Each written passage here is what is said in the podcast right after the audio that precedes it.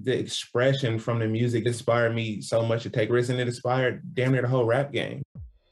Hello again, I'm Adam Unz. You may know me as the host of The Opus, and now I'm bringing my own show, The Spark Parade, to the Consequence Podcast Network. I speak with artists and creatives about the cultural artifacts that spark their personal interest and creativity, whether it's music, books, movies, video games, or any other kind of art. I've never spoken about it in this amount of detail. I'm suddenly going, oh my God, I'm blowing my own mind here, Christ. It's, it's actually a giant part of my life. By talking about the things we love, we share and discover insights into our personality and the things that drive us. It's just magic, really. I mean, frustrating. And it makes some people angry, but I don't think anyone's ever done anything like it. I speak with people like Connor Oberst, Phoenix's Thomas Mars, Chris Gethard, Helen Hong, Adrian Young, and more, so their sparks of inspiration can start a fire in you. I'm grateful for those who continue to put our history and who we are as a people in the forefront and make you see it. Find The Spark Parade wherever you get your podcasts.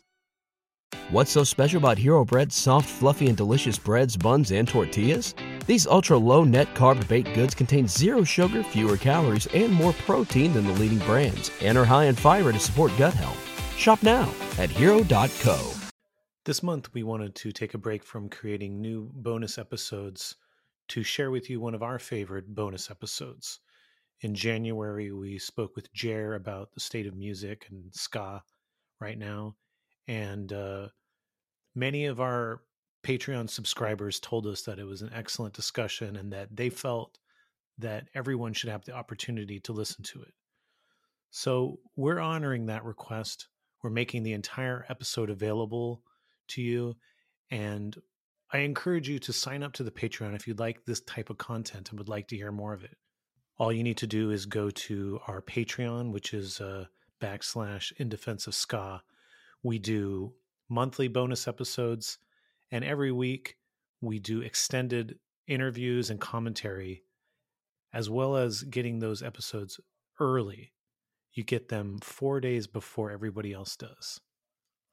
Check it out. You will not be disappointed.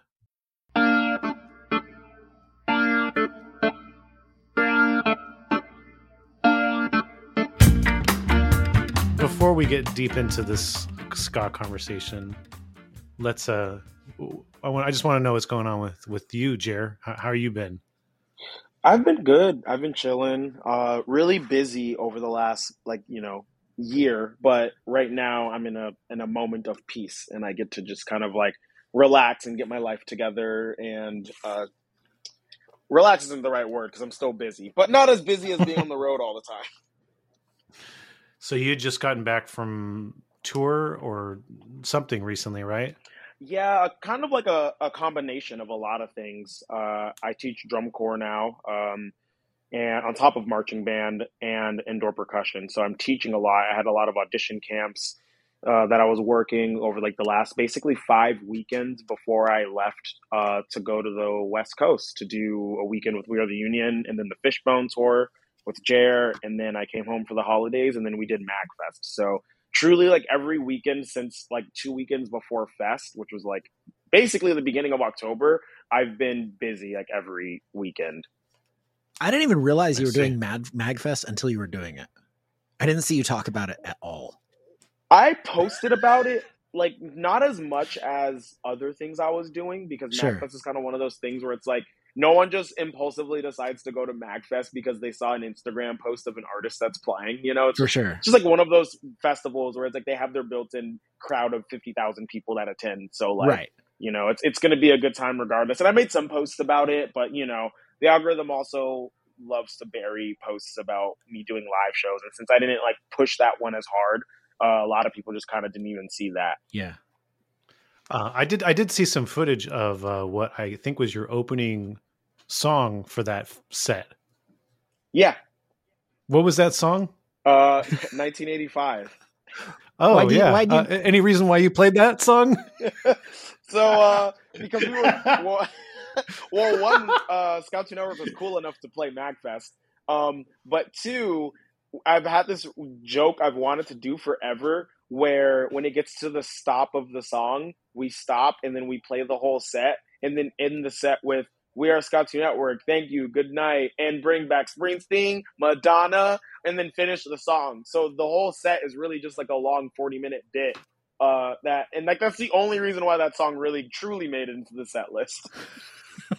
there, there isn't another reason then. There could, or if it creates some controversy that gets me some reach, then maybe okay. There could be another reason. all right, all right. So, um, you when you were uh, not when you were before you got home, you, you had you tweeted that uh, when you get home, you're gonna you're gonna straight up write a hip hop song. Oh yeah, and record it. Did it happen? Uh, so actually, before I even left, I recorded vocals for said hip hop song uh, because uh, Eichler's produced the beat, and I just wanted to like demo out the vocals because like typically when I demo something and sit on it, it allows me to get a better performance on the final recording. So I was like, if I do this before I leave, then it'll be like in my head for a few weeks, and when I come back, I can like make alterations and stuff like that. So the song is written. I just need to record the vocals, and which I'm probably going to do this coming week, and then send it over to Ike, and then yeah, sick. All right, zero zero ska in that song, or did Ike put some ska in the beat? Oh, zero ska nice. At all. Like it. What's what's the internet going to do? Yeah, right. um, yeah. So, yeah. How was how was How was all these things that you got to do? I mean, Fishbone, We Are the Union. How have these How have these ventures been? They've been awesome. Um, they've been really good. Obviously, I've been playing in We Are the Union for like eight years now, which is kind of weird to think about. But on top of that, you know, I've been doing Skatune Network and Jer shows. But it really felt like this year, but like also those run of shows in particular felt like things. It's like you can finally notice things are growing. Sometimes when you're a band or an artist and you're touring, you're like, is my audience growing? You know, like every time you play a city, you get like five or ten, it feels like five or ten new people and the room gets a little more full. But also when you're playing with different bands and stuff like that, it's really hard to tell, like, is it more full because more people listen to us, or is it because this certain band we're actually playing with has brought their own crowd? And in some cases, it's like obvious, like at the Eve Six We Are the Union tour, you can tell who was in the room for We Are the Union and who was in the room for Eve Six. So it's kind of really obvious. But for some shows, it's not as obvious. But with these runs of shows in particular, it was very clear, like, people typically don't move to the opening band, but people were moving at almost every show and, like, shouting the words. Like, some there was one show, I think it was Seattle, where I would have argued that people moved more during Jer than Fishbone, which was really, really wild. Like, and if not more than as much, you know, like, there were like the, the Jer crowd really showed up in Seattle. That's awesome. Did did the Fishbone crowd? Uh, what did they think of you? I know because I know from experience. I love Fishbone. Probably one of my favorite bands of all time. Tends to be an older crowd, um, right? Did, did were they were they grooving to you? Uh, they definitely were. There were, I mean, like, there's two songs that we played that were completely inspired by Fishbone. So I'm like, if you like their music, you're definitely gonna like Jer. Like, there's no doubt about that. But um, there definitely was, like, kind of a lot of people that I felt like were indifferent or looked a little bothered. um, and after after getting an email, I don't know if you saw my tweet about that email that I received, um, where someone basically wrote a really angry email saying that I made them feel like they're racist and that they I ruined the vibe of the show for for talking about how Orange County used to be where the K K K was based out of and all of this stuff. And they were like, Fishbone doesn't shove politics down my throat. I'm like, Angelo flies a flag that says fuck racism. What are you talking about? Like, so there definitely were people like, after seeing that email, I was like, oh, that probably explains how there was a lot of people at these shows where I felt were like, just like kind of like staring at me, like, in a weird way. I'm like, they probably were a little, a little upset, but overall, like, there was a lot of Fishbone fans coming up to the merch being like, oh, I, I've never heard of you, or I've never heard of anything that's going on. And I talked to them about Bad Time Records, and they, they seem really on board. So that was really cool. Yeah. The photo, Adam took a photo of you and Angelo that I, I just thought was such an awesome photo. Yeah. It really captured both of your personalities. Yeah. I was, I was glad to be able to snap yeah. that real quick. Yeah, thank you for doing that, because I would have forgotten to get a picture with Angelo. Damn. Well, I was gonna get one at the on the last night, and he had left. So I'm like, well, I'm glad Adam took that picture, because yeah. like he had left before I got the chance to. Yeah, I, I mean, it was weird. Like, so the other thing, so you're you, the oh, the ahead. show that I saw uh, in San Francisco. Um, I mean, like, I feel like our, our crew represented pretty hard uh, for Jer, um, but almost to the mm-hmm. point of like, there were definitely a couple people who were up front waiting for Fishbone to start, and they, they got immediately kind of won over by the chaos of you performing on the floor. Um, there was an older mm-hmm. guy off on one side. Uh, there was photographer Rob Coons um, from the Bay Area. He was there t- taking pictures. Um, some other random dude who saved your trombone from falling over and, and pro- probably getting dinged up. Um, but then there were people kind of standing who had just kind of come in, still had their coats on. And, and they were greeted by the chaos of everybody kind of dancing and taking over the front of the audience. And, uh, They they were having a hard time uh, finding their inner sixteen year old. I felt like, yeah, like they they were we were really pushing on them, and I, I feel like they wanted to get into it, but like, you know, it was a it was a weak night. They just showed up. They're like, what the? I mean, because like I saw a lot of smiles on people's faces, yeah. but also just oh. kind of like shocked. Yeah, and I think like people. Especially people like that might be ones who don't normally ever go to shows. Mm-hmm. I feel like that's like Fishbone fans might not go to ska shows or go to a lot of shows uh, like a lot of the time, you know? Mm-hmm. So to them, people moving like that might be really, really weird. Like, why are people doing that? You know, like yeah. it just kind of like blindsides them. But then there's also the fact that like a lot of people think of the opening band as like, just a, a placeholder mm-hmm. so people can like get in the room. Like people think opening bands are disposable. So it, it really blows people's minds in a lot of ways. And any way you can imagine that there's an opening band and like all of these people know their lyrics. And then, you know, it kind of puts them in a position of like, how do I not know this? Like, yeah. you know, some, sometimes people take that and be like, oh, I've been missing out. Sometimes people take that and they're like, like, oh, like, am I am, am I irrelevant? You know, like they may take it as like a positive or a negative, like a positive. Oh, I, I could be finding so much new stuff. There's new ska that's incredible. I haven't heard this. Or some people might just get like, oh, like, I, I am I old? Like, oh, no, like I'm, I'm out of touch or whatever, you know? So, and like they, that's two examples, but I feel like it can go many ways. So, like no one's ever expecting that type of sh- like crowd for an opening band. And I, I think it's always really telling. And I, I, I love it. I love seeing people's faces being like, well, damn, I wasn't expecting that. Yeah. The other thing that was cool that happened this last year was that um, your record got, um, you, you cracked into some publications that haven't really been, uh, you know, haven't really been going with the ska thing. Like you got, you didn't get a proper pr- Pitchfork review. You got to like, oh, you got to, these are albums you should have been listening to or something like that, right? Yeah, it was like, well, the records you might have missed this summer, top records you missed this summer, something like that. Yeah, that puts you in the distinct category of being with me and Jeff Rosenstock for uh, Pitchfork ska coverage. The Holy Trinity. The Holy yeah, right? Trinity. um. Yeah, it was a few other. I know F- Fantano did uh, Catbite and a few others, but uh, did your record, um, gave you a great review. So that was pretty cool to see. I mean, I don't know that like press is the most important thing in the world for the ska scene building, but it certainly helps paint a picture for people who are skeptical that there is real legit interest.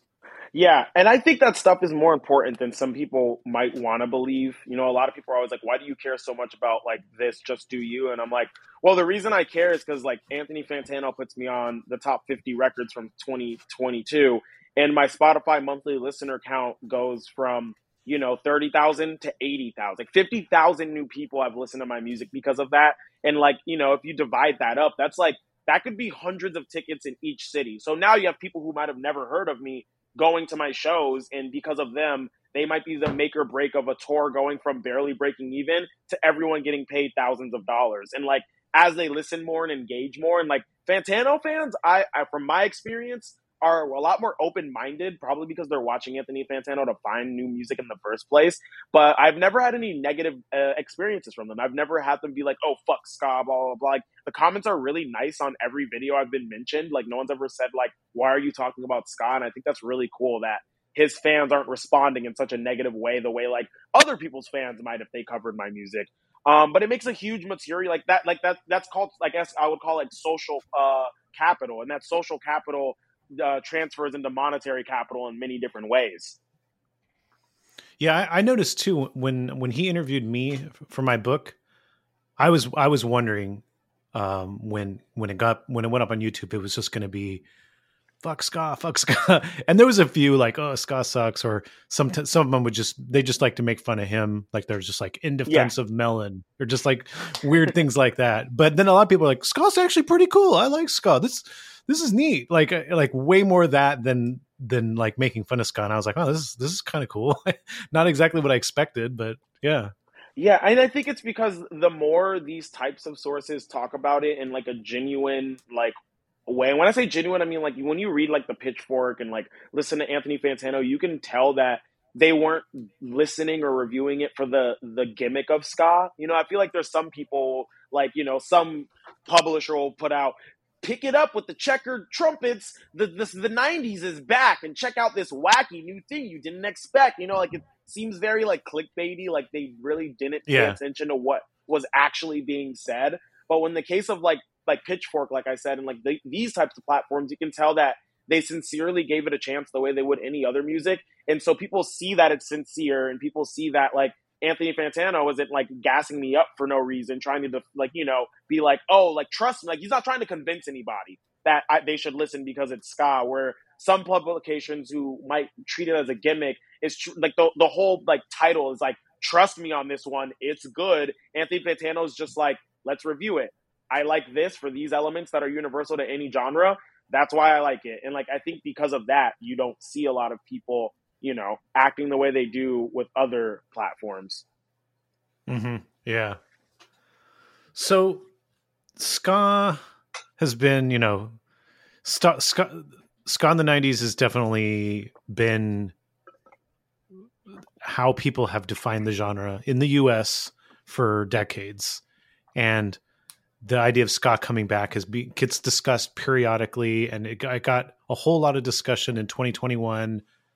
Um, the main things that got got talking again was Jeff's album, and then my book, which came out like two weeks after Jeff's album. And then you were interviewed in a lot of those articles too. So a lot of those articles, I'm not sure how much they understood about the genre and, and how much they understood about the concept of ska gaining momentum. So I kind of had mixed feelings about them. And I, of course I like the publicity for not just me, but for you and for everyone else. But I also am concerned about like, what is a, what is a real, what does real momentum look like that's sustainable and good? So now we're here in twenty twenty-three. I see the Bad Time tour. Um, so many, like several shows sold out right away, and I'm sure they're all going to eventually sell out. Uh, Supernova, they took off twenty twenty-two, but twenty twenty-three, they're going real hard. And I think they're representing ska exactly how it should be. They're saying, we're taking bands from all over the world. We're, we're having skas from every era, and we're having every type of ska. And that's how they're presenting ska, which is perfect. It's not um, back to the beach, like nineties, you know, ska, nineties, yeah. sunny uh, California, which is fine. That's what that brand was. It's just not not what I'm not what I want yeah. being pushed. I like I really like what Supernova is pushing. And, um, you know, Adam and I have been doing this podcast for two years now. We're, we're we're starting our third year. I feel like we're still gaining momentum. And there's still like, you know, I feel like we're we're getting our hands on new guests that we've been trying to get and, and all that stuff. So I wanted your perspective on what you think's been happening and what's going to be happening this year. Does it feel like we're going in the right direction? Yes, I would say everything is moving in the right direction. And this is kind of a, a moment that I realized after doing like all of the touring I was doing in the summer. And it, it kind of got the idea in my head, but it, like after Fest, Fest like is what cemented into my brain, like forever. Um, I feel like not only in ska, most music genres, I would say, is experiencing this. Um, everyone's trying to make digital the substitution for the real thing. Everyone wants to make like the online communities like TikTok and, and YouTube and Twitch and all of this stuff as like that's the future. And I think that what we all realized last year with shows coming back and stuff is that all of that stuff is a tool to help us do the thing that makes like what we do special. And there's a lot of other genres that don't realize that. And I think that's something that ska is almost exclusively realizing. There's other genres and other musicians who aren't online and like they still do things like going on tour, booking shows, getting involved in their community. But then those are the bands that don't reach a lot of people outside of what is physically in, who, or who is physically in front of them. And so then you have the opposite. There's a lot of artists like, you know, TikTok musicians who blow up and they get millions of followers, but then they play a live show and they can't get anyone to show up to save their lives because they've curated this audience that doesn't really care about that part of the experience. And to me, that's like what makes ska special. Like if you ask anyone who loves ska, you're rarely going to find someone, I'm talking about someone like truly loves ska, not like listens to three bands from the nineties. And of those three bands, it's like the same fifteen songs regurgitated. I'm talking about someone who like truly loves and dives into the genre. Those are people like they have some sort of live show. They remember their first show. They can name you all of the bands they've seen live. Like that going to live shows aspect is a part of it. And it's the same thing with like most punk, like pop punk, emo, indie, like a lot of that stuff, the live experience is such a huge part of the experience of being in that subculture. And so I think that's like kind of what is happening. And now that there is like enough momentum where we can sustain like a full U S tour and we're reaching these markets and, you know, it's it's such a package no matter what part of the tour it is, where it's a lot of people who might have been skeptical about going to see us alone with other bands they don't know are like, okay, like We Are the Union, Kill Lincoln, and Catbite, and like this other support band that hits hard, like I have to go. And so I think that's like for the first time creating that uh, accessibility of a live environment to people all over the country. And, you know, of course, as this does well, future shows will only do better and better and better. So I think we finally kind of hit that point where, you know, like the ska bands never stopped, as we all know, but it was financially like impossible to go on the road and to tour. And it's just impossible to do anything really as a band. Like so many bands broke up because of it. And then, you know, twenty eighteen up until like the pandemic, it was like, you know, we were all doing shows like We Are the Union, Kill Lincoln, Catbite. We did the same tour. And in Boston, we played a seventy-five cap venue and it took weeks to sell it out. Our Boston show is in a venue that fits like, what, like five hundred people, I think, or something around there, maybe even more. And it's sold out, you know? So like there's a clear difference in like the support that ska is getting right now. And that stuff was also like, it legitimizes these bands. A lot of the times people like would say like the thing like, oh, it's because like no one cares. Like y'all are doing your tours, but like, that's it. They're just like little small tours. And I'm like, we're outselling legacy bands. Like, you know, like our, our New York show sold out a venue that was bigger than the venue Less Than Jake played in New York. And we sold it out faster than Less Than Jake. Like people don't want to admit it, but it's like ska has gotten to like newer ska bands have gotten to the point where it's, it's finally growing where it can become sustainable. And like, once it like, you know, the scale tips and it's finally like, we know we can make money doing this. That's when we can just start hitting the road more and more. And like, the more people see us, the more it grows. And on top of that, the more it grows, the more we can put out music, the more we reach online because we have more content. And it's like, it's like a snowball effect. And I feel like the snowball finally formed. Before it was just like little droplets going down the mountain. Now it's a snowball. So I, it, for me, it's really hard to see this momentum just like stopping for no reason, you know? Yeah. And I think the other cool thing, similar to getting like positive reviews, is that people watch from the sidelines. Oh, we're doing this tour. It's sold right out. So that's like, what is, what's going on? What's going on over there with these ska bands? Yeah. And I think that that might get some people to start checking these bands out and stuff that maybe they wouldn't have even considered doing before. But yeah. I, it, I mean, the, the reality is people see things happening and they see interest and it, it creates interest. I mean, that's just human nature. Yeah, no, absolutely. And it's like my favorite thing. I, I don't know if I talked about it last time, but the mere exposure effect. It's the psychological phenomenon that the more you're exposed to something, the more you'll accept it. And like, that's the strategy that advertisers use on you. Like the reason why you see a Coca-Cola commercial, no one watches a commercial and immediately goes, oh yes, I'm going to go buy Coca-Cola because I saw this commercial. Like no one, no one's ever done that. But what people will do is they'll see it in commercials. They'll see it in movies. They'll see their favorite people drinking it. they'll they'll they'll hear it on like in a song as a, as a lyric reference, and the more they are exposed to it, the more it's normalized to them. So when it comes down to the fact of I want to drink something, they're more inclined to trust Coca-Cola because they they've been exposed to it so much. The same thing happens. Like I have a, there's a TikToker uh, named um, Stacey Ryan, I think. I can't remember her last name honestly, but uh, Stacey, she just got signed to a huge label, and uh, one of my other friends was telling me that that he was on a plane and he noticed that her song was just playing in on the Delta flight. And in fact, it, there's only two songs that play on Delta. It's her song and another person's song. So like this label put this song out, and their way of promoting it is just it's in it's in grocery stores, it's on plane, like places that you don't expect it, but you're hearing it over and over and over again. So then the moment it is promoted and pushed by the label, people will see like St- Stacey Ryan, or I'm sorry if I'm getting her name wrong, but you'll see her name, and and then everyone's like, oh shit, this is really good. I don't know why, but I like this. It's because you've heard it like thousands of times before. That that's the mere exposure effect, you know. And it's like the same thing can be said for what's happening. It's like now people, and I feel like this is why uh, you can you can even see it on the ska Reddit. Like suddenly there's like dozens of Kill Lincoln fans. I'm like, like six months ago, y'all didn't give a shit about this band. Like, why is it every thread everyone's bringing up Kill Lincoln now? But I think it's gotten to the point where they've seen that name so many times over and over and over again, they finally decided to give the band a chance, you know, or they finally decided to give We Are the Union and Catbite a chance. And so like the more that that happens, again, it's like the reason why people know or trust to listen to Real Big Fish is because they've seen that band posted a million times, you know? So like when people, whether they listen to ska or not, they're going to think of Real Big Fish because, again, the mere exposure effect, that's all they've been exposed to more than anything else.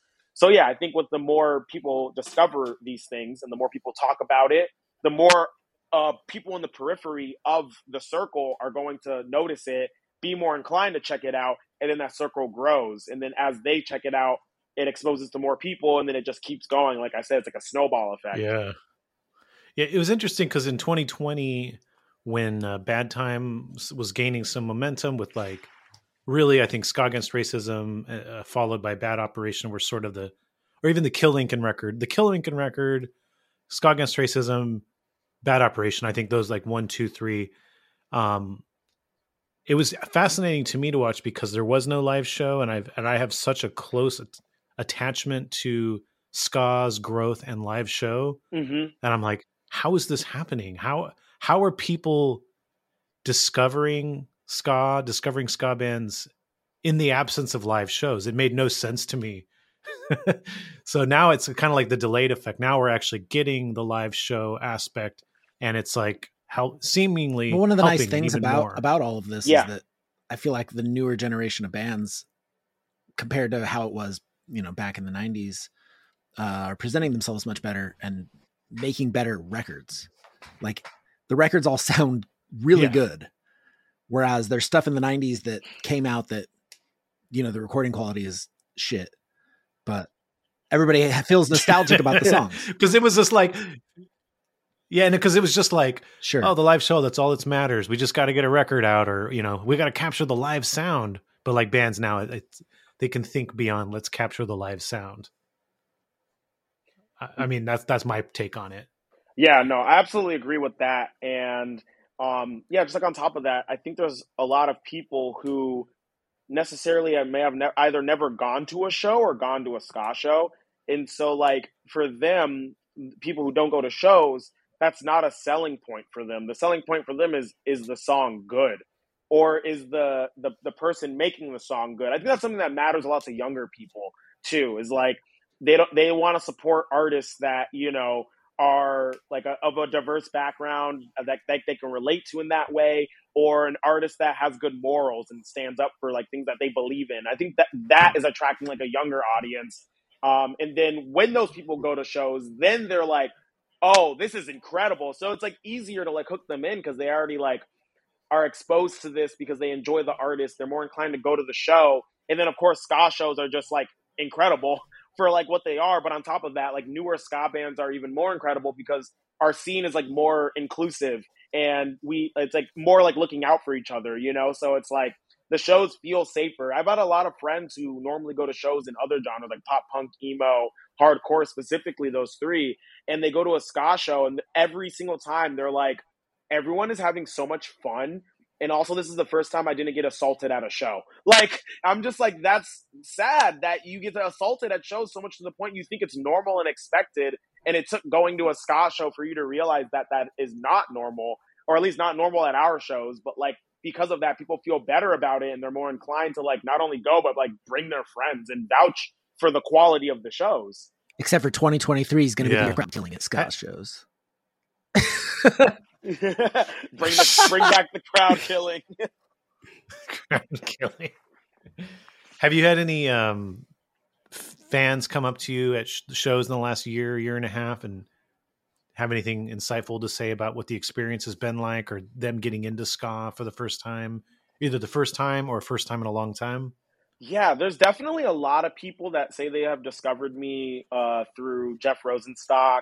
Uh, there's a lot of people that say they discovered me through TikTok. That's been the big one. The Fishbone tour made me realize, like, I get down about the fact that, like, it feels like TikTok is always suppressing my reach. But every night there was at least a dozen. In some cases, like, the Seattle shows are probably, like, over thirty or forty people being like, I found you on TikTok and now I'm here. Like, I've never been to a show before. That's, like, the biggest, like, thing that people have told me throughout all of the touring. And it's, like, going to show, like, that's that's incredible. Or, like, the people saying they just found me through Spotify. That's another one that I didn't really expect. People are like, yeah, you just came up on my recommended on Spotify and I deep, I deep dove your music and now I'm here. So like, um, kind of realizing that even though the internet sucks with like the suppression and the algorithms, there's still like people being reached and like dedicated fans being made that way. And like I said, it's a great tool to then um, help, I guess, add to the live show experience and building that experience up. Cause like, that's another thing. I have a lot of friends who play in other genres and they have no idea how playing shows live works. And that's something that we've been doing for so long. For us, like, oh, book a show, easy. For some people, that's the scariest thing in the world and they have no idea where to start.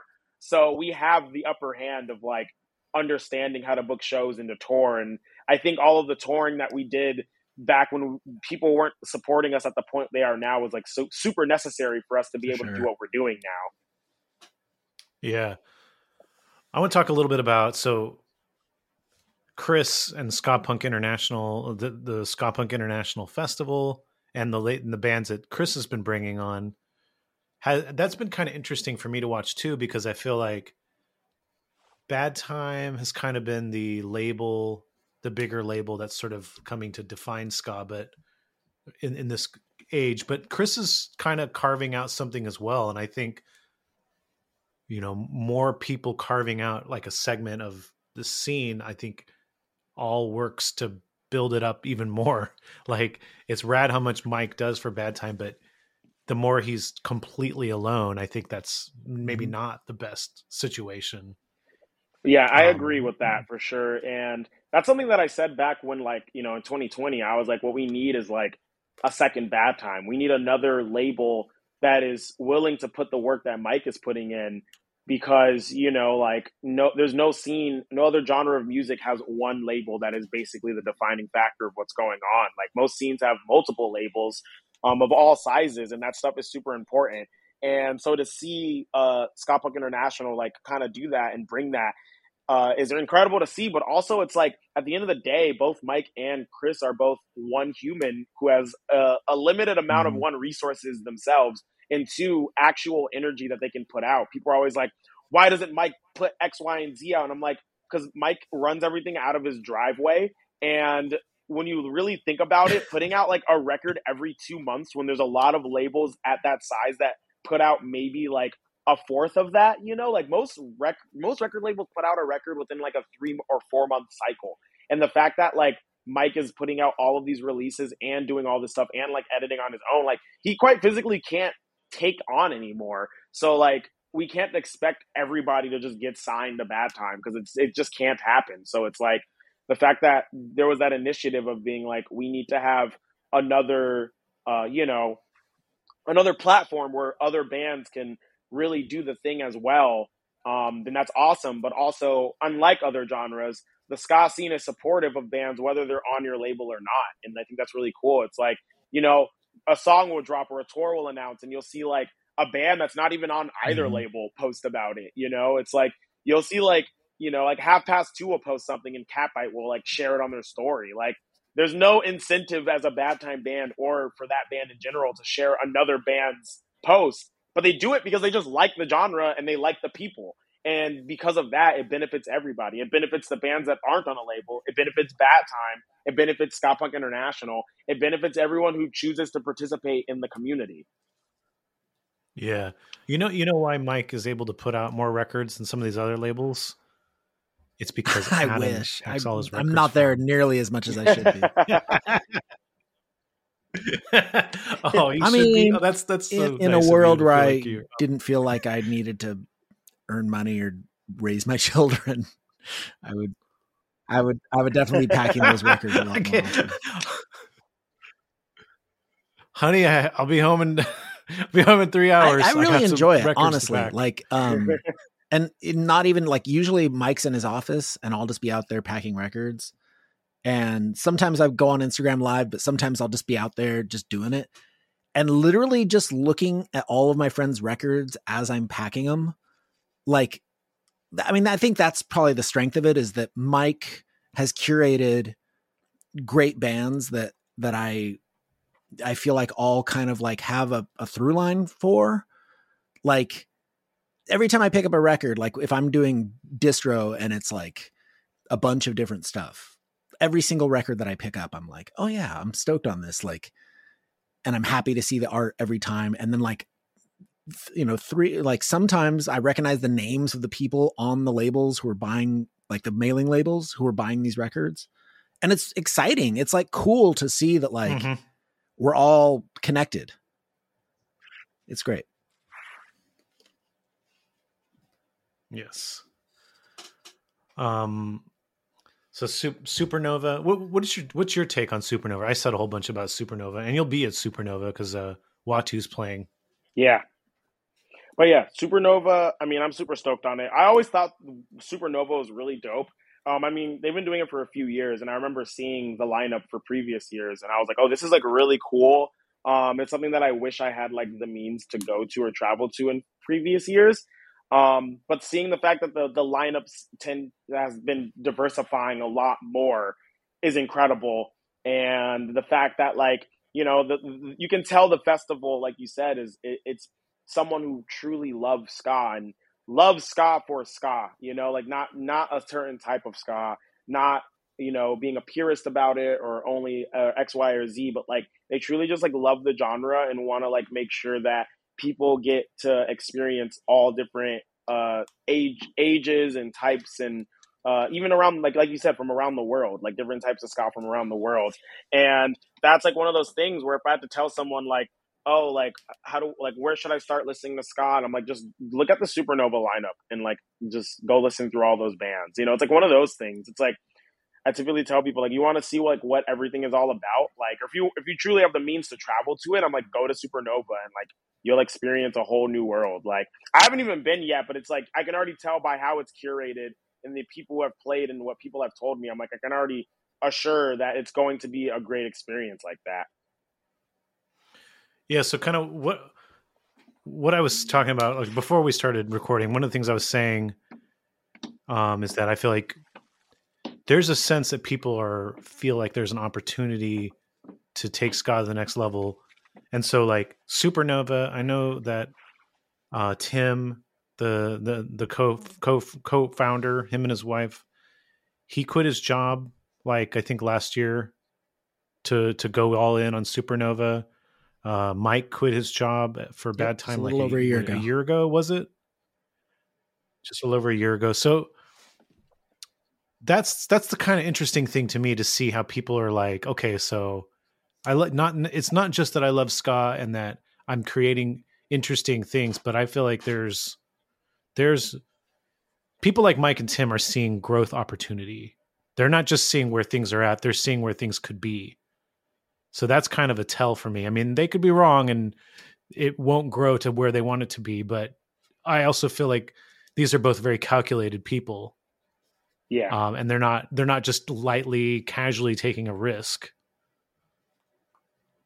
Um, curious your perspective. Also, I mean, you you've been making your living through music for a while, so this might be slightly different perspective for you, but maybe maybe what you see as the path forward for yourself is a little different now. I'm not sure. Yeah, no, I mean, I, I, I definitely like agree. Like I, there is a future, I believe, in like opportunity with that. And I think that a lot of people get discouraged about music in general because they don't realize how like lucrative music is. Like people really think there's no money in that industry. And I'm like, it's one of the largest industries, you know, like everybody, you know, listens to music. Every, like so many people go to shows and stuff like that. There's so much money in that industry. So to think that like there is no future for it is like kind of silly to me, but also people think specifically ska um, and they're always like, oh, because the genre died and it struggled. And I'm like, it, there was a lot going on, but I would argue that there was just a lot of mistakes being made during all of that era of like things dying. Like, yeah, like things were definitely harder, like post third wave because of, you know, the reputation ska had. And, you know, it was like really hard for bands to get by, especially with like the recession hitting like a few years, like after, you know, like that early two thousands and stuff like that. But going from like basically since I was in high school forward, like I think there was a there was always kind of that window there, but bands were just doing a lot of wrong things, you know, like the way We Are the Union used to book tours and run shows was like not like a lucrative way, a, a smart, calculated way to do things. And, you know, it took years to get to this point, but it took years because we shifted towards doing things the right way and knowing that there's ways to save money, knowing that there's ways to market correctly. And, you know, this is stuff that could have happened a long time ago, but the people who have the resources to do it just choose not to because they don't believe in ska, you know? And it's like, it's the same way as if you don't believe in anything. Like, could you imagine if like, you know, if like uh, John Feldman never believed in Real Big Fish and didn't like go to like sign, because like John Feldman saw what Real Big Fish could be and like helped them get to that mm-hmm. point where they got signed, you know? And like, you can put that logic to anything. Like imagine like the person who signed My Chemical Romance, if they didn't believe in like them and didn't see the future of that, if they didn't believe whoever signed Paramore, whoever signed all these bands. And so I think that's what's happening. It's like there's people who still to this day, like, you know, um, look at ska bands and believe there's nothing there. And then there's people who do. And Mike is one of those people who do. And there are other people, like I think Anthony Fantano is another person, like harping back, is like someone who believes in it. Because out of all those people who write reviews for music, like people are not writing reviews on ska. And he's the literal only one with a platform that big. Because I, and he even said it, I believe it was on, on, on the episode he did for this, like, he will review stuff if he if he thinks it's a good representation of like, you know, what the artist can like, if it's a good entrance for other people to discover this artist and for there they can grow. And I think he even mentioned with We Are the Union, he, he was like, I know that Reed can like Reed can get to another level. And like even with artists he doesn't interview, he's like, there's definitely like there's he believes in the future of it. Like he never says like, oh, this is bad, it's not going to. It's not going anywhere. Like, you know, the way a lot of other people of that stature will say about ska. So, you know, there's just people who believe in it and people who are worth putting the resources into that. And typically those people's intuition are right. And so when they put those resources into it, like Mike has, whether it be financial resources or his time uh, and skills resources, you you invest into something like that and give it the means to grow and it'll grow. Like none of these bands would be where they're at without the resources Mike invested.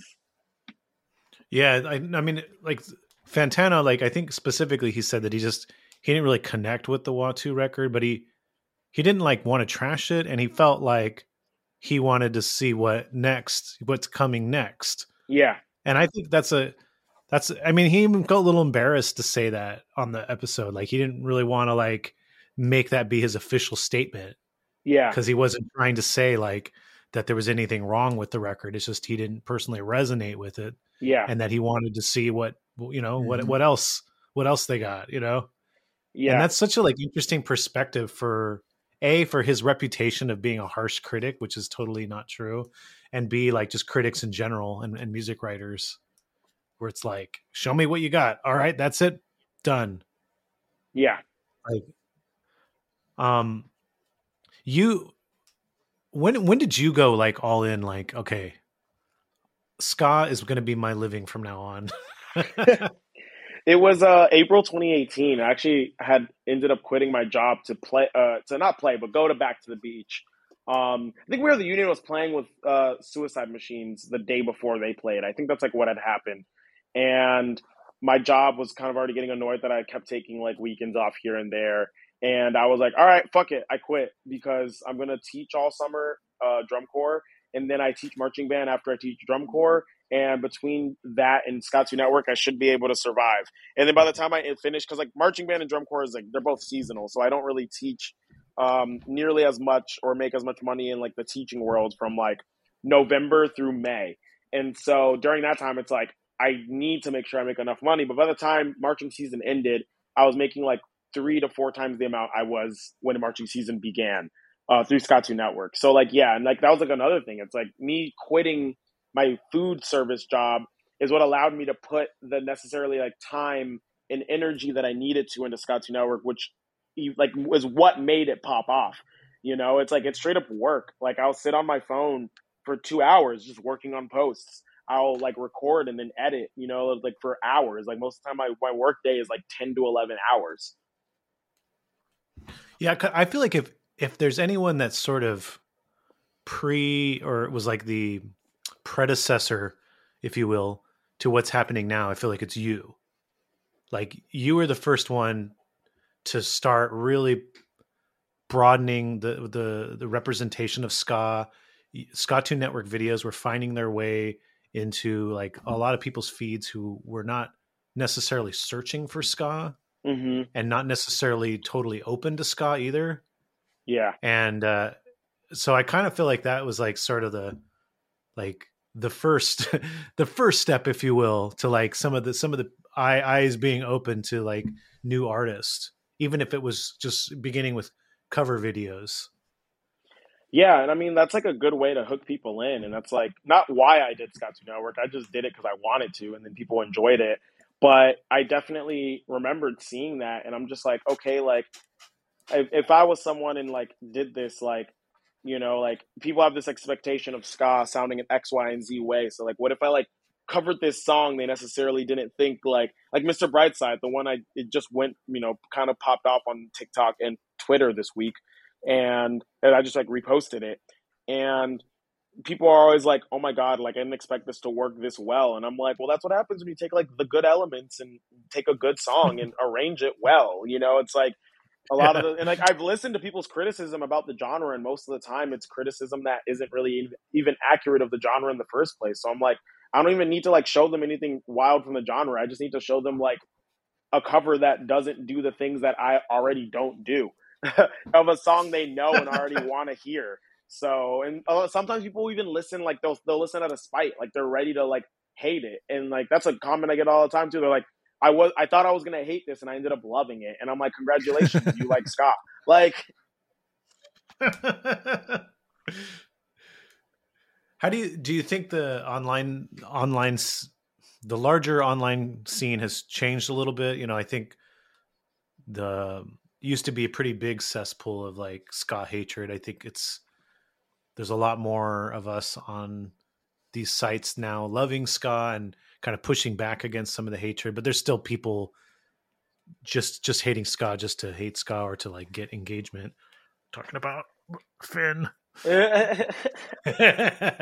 Well, I think it's like people just don't like, people don't think it's as cool to hate on things for no reason as it they used to be.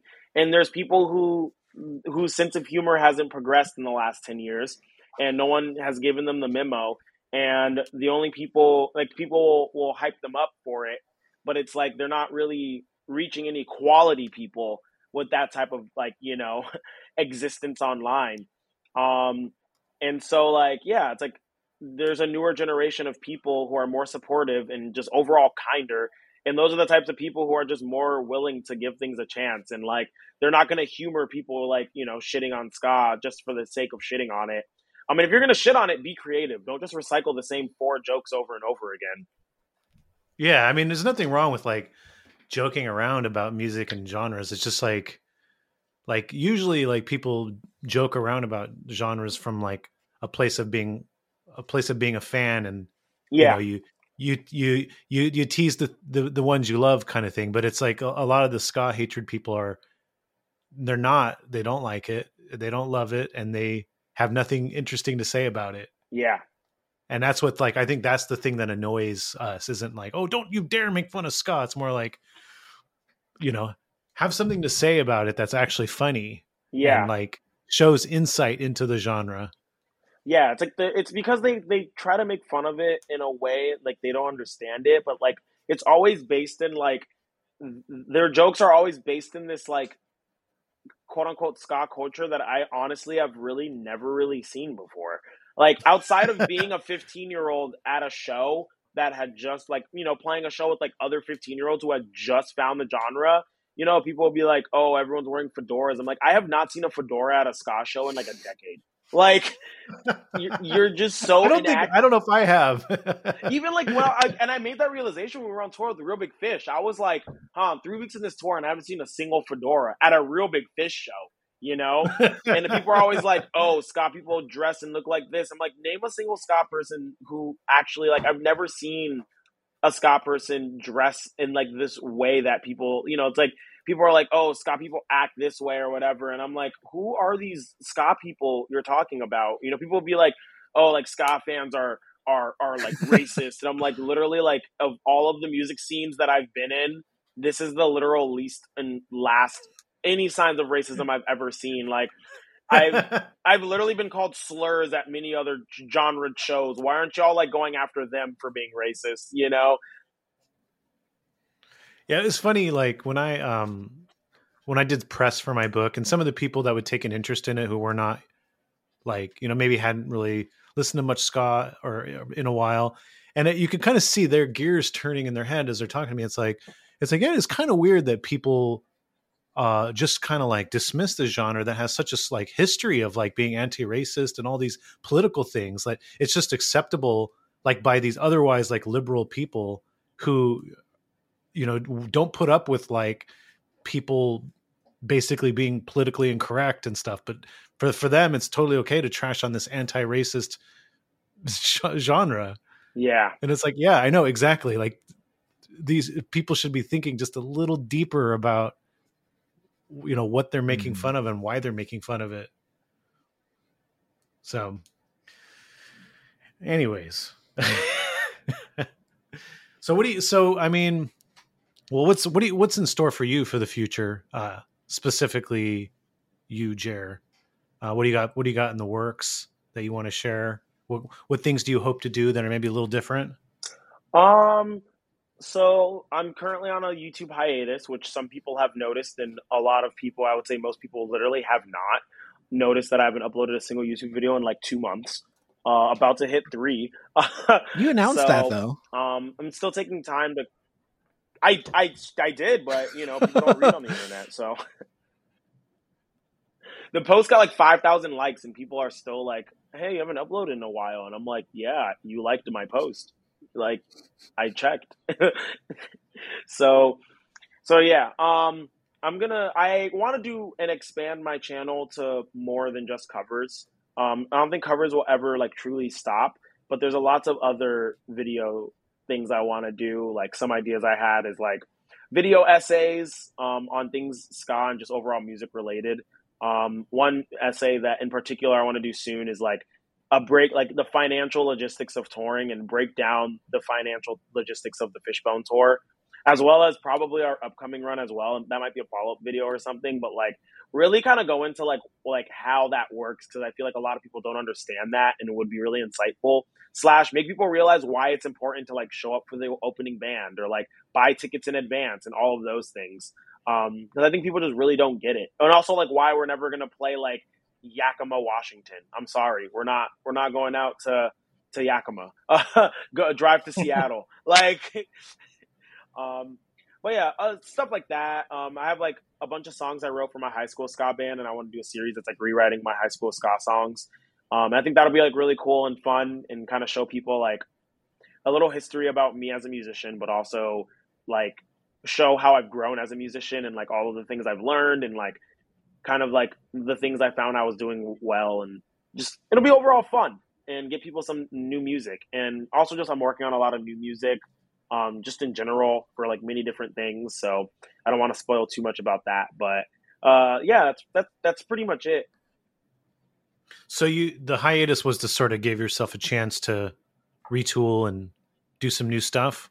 Yeah, because it's it's always such a pressure to just keep uploading, you know, like keep that schedule. It's like uh, that's what that was my whole twenty twenty-two is like before the before COVID and even the first year of like the pandemic and being on lockdown and not touring and stuff. I, I would always be at least a month ahead. Like I would have an upload hit YouTube and then I have four more videos ready to go. And then there got to a point where there was like, I had twelve videos ready to go at one point. And it was like, yeah, I could do nothing for a week and I'm still going to be like two months ahead, which is dope. Um, and then it got to the point where it, I was barely keeping up with uploads. Like I was missing like certain weeks, you know, to go like every two weeks with the, to uploading. And then it got to a point where like Fest hit and I had no uploads really ready to go. And then in November I got uh, strep throat, and then I got a tonsil infection immediately after, and I just couldn't play my horn for almost a month. Um, and it sucked. And I was like, I could stress myself out by like trying to get caught up, or I could just like take a hiatus. The the and the algorithm hates when you're like uploading inconsistently. So I'm like, it'd be better for me to just not post at all, and maybe like re-upload shorts to like or reel or uh, TikToks as shorts onto YouTube. Like that's probably the, the more viable option than it is to try to hop in and upload sporadically and drive myself, you know, wild trying to keep up with that. So yeah, it's taking this time to just like get things sorted, uh, get my like house all, all like fixed up and stuff, get like my workspace reset and my brain reset. And then I can like hop back into like creating a lot more content and stuff. Do you think you'll ever that. start shooting videos in a different place in your house? Or do you think you're stuck with, um, with what you've got? Because now, now you don't you don't have any roommates anymore, I've right? Thought, I've yeah, I don't have any roommates. I've thought about mm-hmm. doing it in my living room, but the only thing that deters me from doing that is my living room is my space of sure. I don't want to think about working. And if I like make that into that, then it'll be like I truly have nowhere to go in this house because yeah. my house is small. It's like the bedrooms, and then it's the living room, dining room, and then the kitchen. So it's like as far as places where I can just exist. You know, like my living room is like cozy, and it's it's the only place where I, I don't associate it like fully with like the stress of work. Yeah, and I kind of want to keep it that way. Plus, like my room is full of so much stuff, and yeah, like, it looks like a good backdrop really cool, for so. what you're doing. Yeah, I do want to like try to find a way to make my videos more than just you know the simple cuts that I do. And there was a period, like if you look at, I was like going through like showing um, Emily a bunch of old. old like like Skatune Network videos, and I was like, I used to really take the extra step and do like skits before videos, and I used to like do you know like sometimes go film videos like on the street or whatever, you know, like yeah. cool things like that. And part of why I don't do that anymore is because I've been so like yeah. barely keeping up. But also another part of it was like, oh, like if if I put work into a video, like the Goldfinger cover reverse cover was the video that did it for me. Like I put like three weeks into that video, and it initially it flopped. It did horribly. Now it's actually like my most consistently watched video just hit one hundred K. My only video in the last three years to hit one hundred K uh, views, which is fun. And so, um, yeah, I think that I think that going forward, I want to try to start doing more than just the regular cuts. Kind of somewhere between like an official music video and like. Um, a regular video. Like I've wanted to do Ocean Avenue and kind of like re- recreate the video, but go to Jacksonville where Ocean Avenue is, and I'm just like running down Ocean Avenue. Like that's an idea I've had for so long, and it's like something I could easily do in one day. And I think it because of the nature of like I went to a place that people might think is really far yeah. when it's literally like an hour from me. Like that alone, I think with like a popular song, it would do really, really well. So that'd be rad. Is there anything uh, else uh, that's been either been happening the last year and a half or like ha- to be happening that seems interesting to you in regards to ska and the ska scene that we have not yet discussed? Um, I feel like I, now I don't know anything that's like really confirmed or anything like that, but I really feel like there's like a moment of like writing on the wall. There's definitely like eyebrows being raised and stuff like that. And I feel like, and this is mostly intuition, I'm not entirely sure because I don't know anything confirmed, but I feel like there's going to be something really big that happens with like a ska band at some point in the next like two years. Like something huge mm. is going to happen. Like like some something like people like no one's expecting. Like whether it's like a major label signing a band or like I feel like there's th- there's just too much. Like there's too many bands that get on these huge labels that quite literally are not successful in that way, but they get these chances. And I'm like, yo, if we're like doing like a full U S tour and selling it out and selling out rooms that fit like up to a thousand people, like at this point, if you're a major label and you're thinking there's not something special happening in ska, you're simply a dumbass. Like there's no other way to put it. Like you're, you're sleeping on gold, and obviously there's like no one here scooping up that gold and that investment. And any smart business person would take advantage of that from a capitalist standpoint alone, which is not what I agree with, but like just from that alone, like if you're signing these bands that are doing one percent of what we're doing, then why aren't you like hopping on the fact, uh, hopping on the chance to sign literally any of these bands that are proving themselves time and time again? So I think it's just going to become obvious within this next year. Like it's obvious something special is happening. And I think once we get on the road, that's when it truly becomes obvious, when people start to see the pictures and video and stuff like that. So, you know, once that hits, I think from then forward, it's going to be like something big has to happen. It's like inevitable. Nobody listens to ska, Jer, and it's a dead genre. You, you... oh, yeah, you're right. You know, something that's totally left field that could happen is a, like a Latin pop artist could release like a ska single that blows up. Like, yeah, um, I can definitely see that happening. Like Bad Bunny had a had a ska song. Uh, yes. It wasn't one of what wasn't one of their best songs. I think that was part of the problem with that one, but it did well. I mean, yeah, I you can imagine like another artist like that, where it's like, because that music's so much more part of the the culture in a in a more seamless way. That'd be really that'd be really fascinating if one of those songs just blew up and it was just everywhere in the mainstream and dance clubs and stuff like that. Yeah, like, I can see cool. that happening, and I can see, even if it's not at that big of a level, like because Bad Bunny's huge, but I could definitely see an artist that is kind of smaller, but definitely like a big artist um, in another respective scene kind of work with the ska band. If they do it right and work with like a ska artist, feature an artist, or just like simply produce like a really good ska song that doesn't sound like a, a Real Big Fish knockoff, like tongue-in-cheek type thing, and this just mm-hmm. execute it super well and do it right, I can easily see a ska song blowing up from an unexpected place. You know, like a mid-sized to larger artist who maybe have like a couple hundred thousand monthly listeners on Spotify that normally does like pop punk or even just pop or like, you know, like hyper pop, whatever it may be, like electronic, and kind of doing something like that. Like I can see that avenue happening, and no one's going to expect it. People are going to think it has to be like a band doing it the old-fashioned way, you know? Yeah, you're, you're right. Actually, one hundred Gex.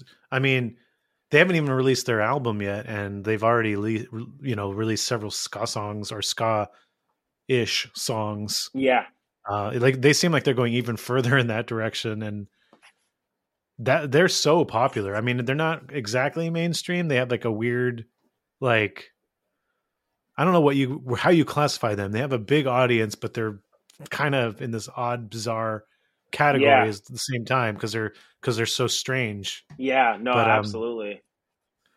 The big the the one thing though, one of the big things happening this year that I'm uh, really anticipating is the, the release of the new Omnigon record. Oh, yes, going no one to cares. Blow the fuck up. Absolutely, I'll make them care. I've yeah, done I've done it before. I'll do it again. Alrighty. Anything else anyone wants to add to the conversation, or are we are we out? I think we're good. Yeah. Adam, Jer, okay. Yeah. Okay, I'm about to stop recording now.